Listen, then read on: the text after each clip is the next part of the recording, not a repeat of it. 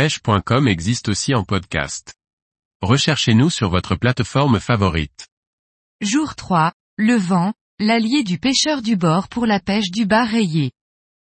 Par Liquid Fishing. S'il y a bien un moment pour sortir pêcher le bar rayé du bord, c'est lorsqu'il y a du vent.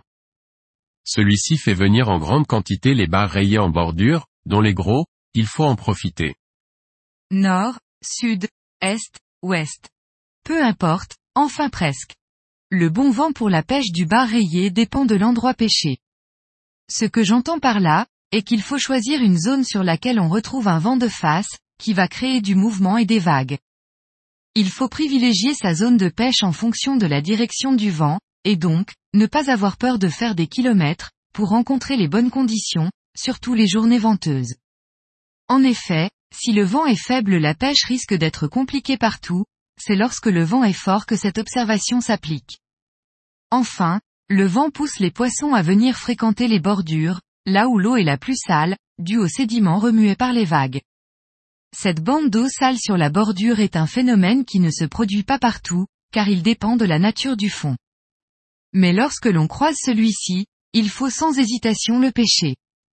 Le bar rayé est un poisson capable de trouver sa nourriture dans des conditions lumineuses très basses. Il est par ailleurs très actif la nuit, c'est pour cela qu'on va le retrouver dans ce type d'eau. Il faut rester attentif sur toute cette portion d'eau teintée. Ce qui est flagrant, est que si l'on pêche la partie la plus éloignée du bord, où l'eau est claire, il n'y a pas de touche. Alors que dès que le leurre entre dans la partie sombre, les touches commencent.